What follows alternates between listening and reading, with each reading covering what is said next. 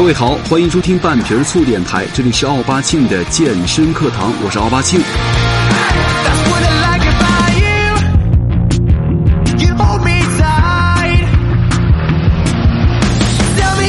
那在二零一五年的尾巴呢，我发了这二零一五年的最后一期节目。首先祝各位新年快乐！不知道各位啊，今年的肥减掉了吗？如果没减掉的话，没关系，反正明年你还是个胖子。在前两天呢，我看了一个最近热门的大影片，叫《老炮儿》啊。在影片中呢，张涵予啊演了一个浑身肌肉的老炮儿，当时啊就让好多小姑娘看了之后呢，瞬间就在影院里发春了。其实我想说的是，他那身啊是假肌肉，就直接一点说呢，就是一张皮啊。据说这张皮啊粘上去需要六个小时，脱下来也需要两个小时，而且价格不菲，要三十万。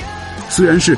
赚足了咱们的眼球哈！我觉得，当我在知道这个真相的时候，还是感觉到了一点伤害，因为当时见着那身肌肉的时候，还真的以为这么大年纪老头了啊，还能保持一个这么好的身材，着实让我吃惊了一把。其实，说到肌肉啊，咱们再回来到之前放映的大热片《激战》当中，演员一样也是一身肌肉啊，不过。他的肌肉却是真真实实的肌肉，你想想啊，张家辉四十多快五十的人了，九个月练成了一身肌肉啊！在咱们那个听众当中啊，有很多所谓的小年轻，其实并不是他自身的条件不够好，就是他不够坚定，没有意志，没法去坚持。那如果说这个咱们通往健身这个路上啊，最大的敌人是坚持的话，那第二大敌人应该就是吃了。那说到吃呢？最大的敌人呢，恐怕就是高油高热量了。那其实有一种东西啊，是咱们其实很难去抵挡的一种东西，就是火锅了。所以说，咱们今天来说一说这个火锅哈。其实现在这天啊，越来越冷了，就导致了咱们跟床的关系也越来越不能分离。但是呢。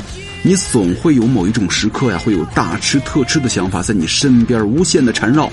不知道各位会不会有这样一种想法，就是每到冬天的傍晚啊，某个傍晚的时候，你们总是会没办法去控制的啊。咱们去吃个火锅吧，啊，到了周末了，咱们去吃个火锅吧，对不对？很多人喜欢吃火锅，但是呢，又有很多人在这个纠结，这个火锅吃了之后会不会让健身这个效果全废掉了？会不会让我变得越来越胖了？说到这个吃火锅啊，在这儿呢，首先给大家带来一组关于火锅的小数据哈，就是说，根据咱们中国二零一五年的一个美食调查就显示了，火锅呢已经成为了咱们中国的第一美食了，就是。全国共计有超过三十五万家的火锅商户，而且呢，咱们中国的西南地区啊是火锅的根据地，其中呢，重庆火锅的渗透率高达百分之二十一。什么意思呢？就是在重庆啊，每五家餐馆就有一家是火锅，而且呢，每年的十二月份。是涮火锅最疯狂的时候。那咱们中国火锅的流行趋势是什么呢？现在啊，肥牛是全国人民的火锅最爱，而且呢，川系火锅在全国的影响力是最大的，而且重庆火锅的潜力是最大。看完了这些呢，呃，其实感觉没什么用啊。但是火锅呢，作为一种几天不吃就会嘴馋的东西。正在健身的你可能是内心崩溃的。虽然咱们都说这是一个吃货的时代，但是呢，这也是一个健身的时代啊，对不对？为了健康，为了美，这个时候咱们一定得在心中默念三遍：我要坚持，坚持，坚持。但是呢，每到了冬天的时候，你会无法控制的。其实这个火锅啊，这个东西就像你的前女友，你吃也行，不吃也行，那会儿，但是呢，就会在你心里某一特殊的时段老是痒痒。之前看到有人评论呢，说我胸大腿粗，我就爱吃火锅，但是呢，我的身材还比你好，怎么地吧？所以说，今天咱们就要跟各位喜欢吃火锅的吃货们来聊一聊，咱们怎么吃火锅才不会发胖，不会对咱们的健身效果造成很大的影响。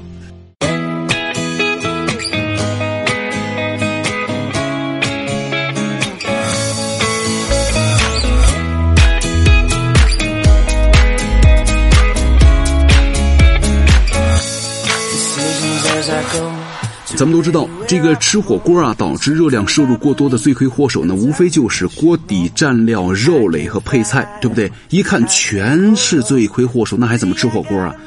第一，要教大家，火锅要先看这个锅底。其实吃火锅的时候，最讲究的就是这个锅底了。但是呢，尽量要吃一点清淡的锅底，就非麻辣锅不吃的朋友们，可以先用勺子去除一点上面的油，或者选择鸳鸯锅，或者说把这个吸油量的菜啊。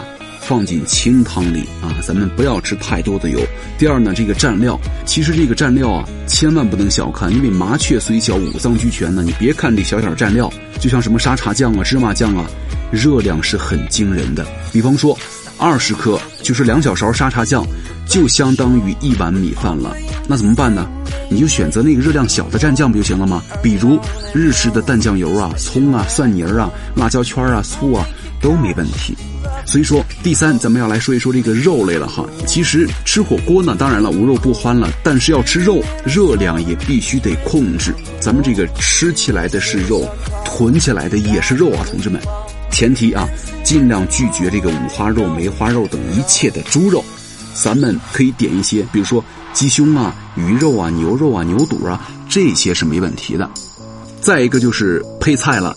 一定要少吃猪血啊，什么包心鱼丸啊、鱼豆腐啊、鱼皮饺啊等等这些东西，咱们多吃一点，比如说个菇类、萝卜、小白菜、冬粉这些是 OK 的。另外呢，千万不要忘了咱前面提到的这个喜欢挂油的配菜，你千万不要以为它们的热量低就万事大吉了。比如说，我给你举个例子，一百克的茼蒿菜放入到麻辣锅。挂油量非常高，而且吃了这一颗菜的话，热量就相当于吃了一小碗米饭。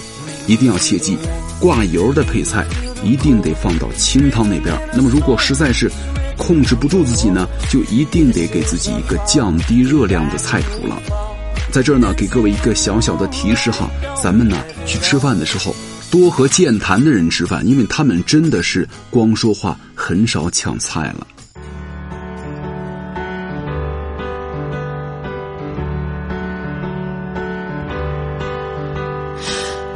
go out at night, I can feel this beating inside. It's like I am holding a knife in my hand. I'm hurting the man who told me that he loved me and that he'd understand. Oh, for the moon that brings him the springtime. OK，二零一五年的马上就要在这个寒风当中、冰冷当中慢慢的结束了。每当在偶尔的那些 突然变天的日子当中啊，就有，比如说有男朋友的就抱着男朋友了，那胖子呢没男朋友的呢就只能抱着自己了。其实更糗的是啊，作为胖子来说呀，很多时候你穿多一点啊，别人就会问你，你都这么胖了，怎么还穿这么多呀？你要穿少点吧，别人就会说，胖子他妈还真不怕冷。虽说很多时候胖子的朋友真的有点尴尬，但是我想说的是，在这儿啊，绝对没有说是刺挠咱们胖子朋友的意思啊。就是如果介意自己的身材的话，那么除了你锻炼呢，咱们就一定得从饮食上控制，来控制饮食，管得住嘴。刚刚咱们说完了这个吃火锅，在这儿呢，还要给大家介绍一个高能的提醒，就是在健身的朋友啊，或者在减肥的时候的朋友。一定要注意一种危险食品了，叫做披萨。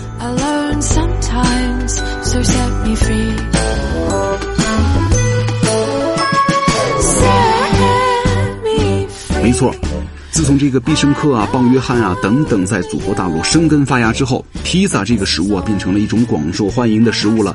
尤其是那会儿是什么必胜客开始装修啊，走起了所谓的高端路线之后，有很多人也开始慢慢的喜欢上吃这个披萨了。但是呢，咱们在享受披萨美味的同时呢，这个东西却让咱们慢慢的变肿了起来。怎么回事呢？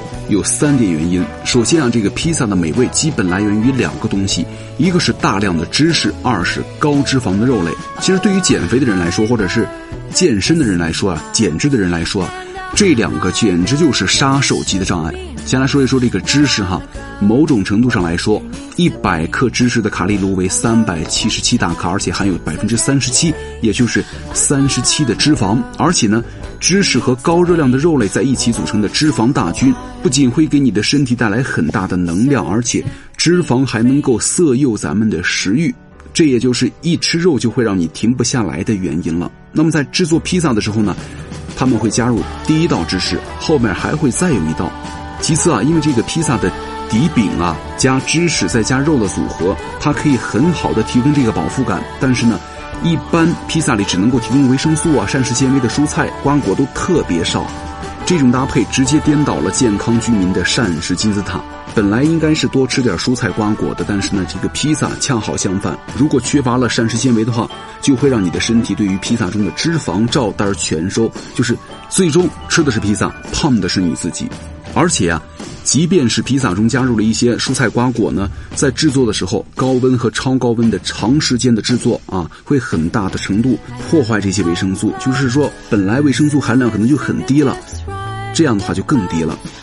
在这最后呢，就给大家一个小小的提示哈，这个披萨可能好吃，但是呢，提醒各位尽量少吃了。就是根据一项调查显示呢，一角啊，那么一小角啊，标准大小的纯芝士披萨，钠含量居然高达五百四十五毫克，就是超量了百分之二十五。而且，钠吃多了的话，会提高你的高血压呀、心脏病啊、糖尿病的发病风险。而且，钠也会降低你的胰岛素的敏感性，会阻碍咱们身体对脂肪的分解效应。所以说，各位，披萨虽然好吃，为了健康，偶尔吃一顿的，每次一两块就 OK 了。千万不要把这个披萨当饭吃，顿顿吃，这样的话，咱们就基本告别自行车了。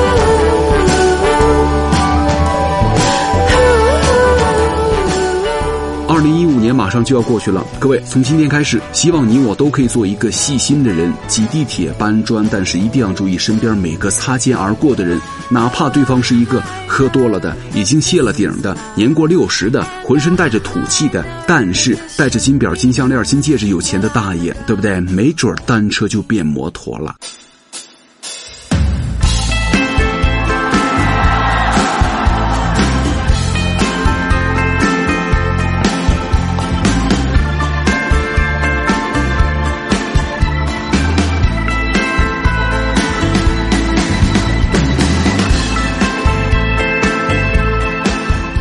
好，最后再次祝各位二零一六年一切都好，感谢各位收听本期的半瓶醋电台，我是奥巴庆，咱们下期再见。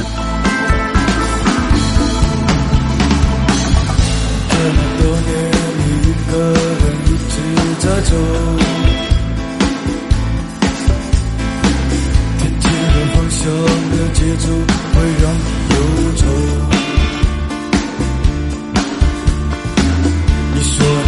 见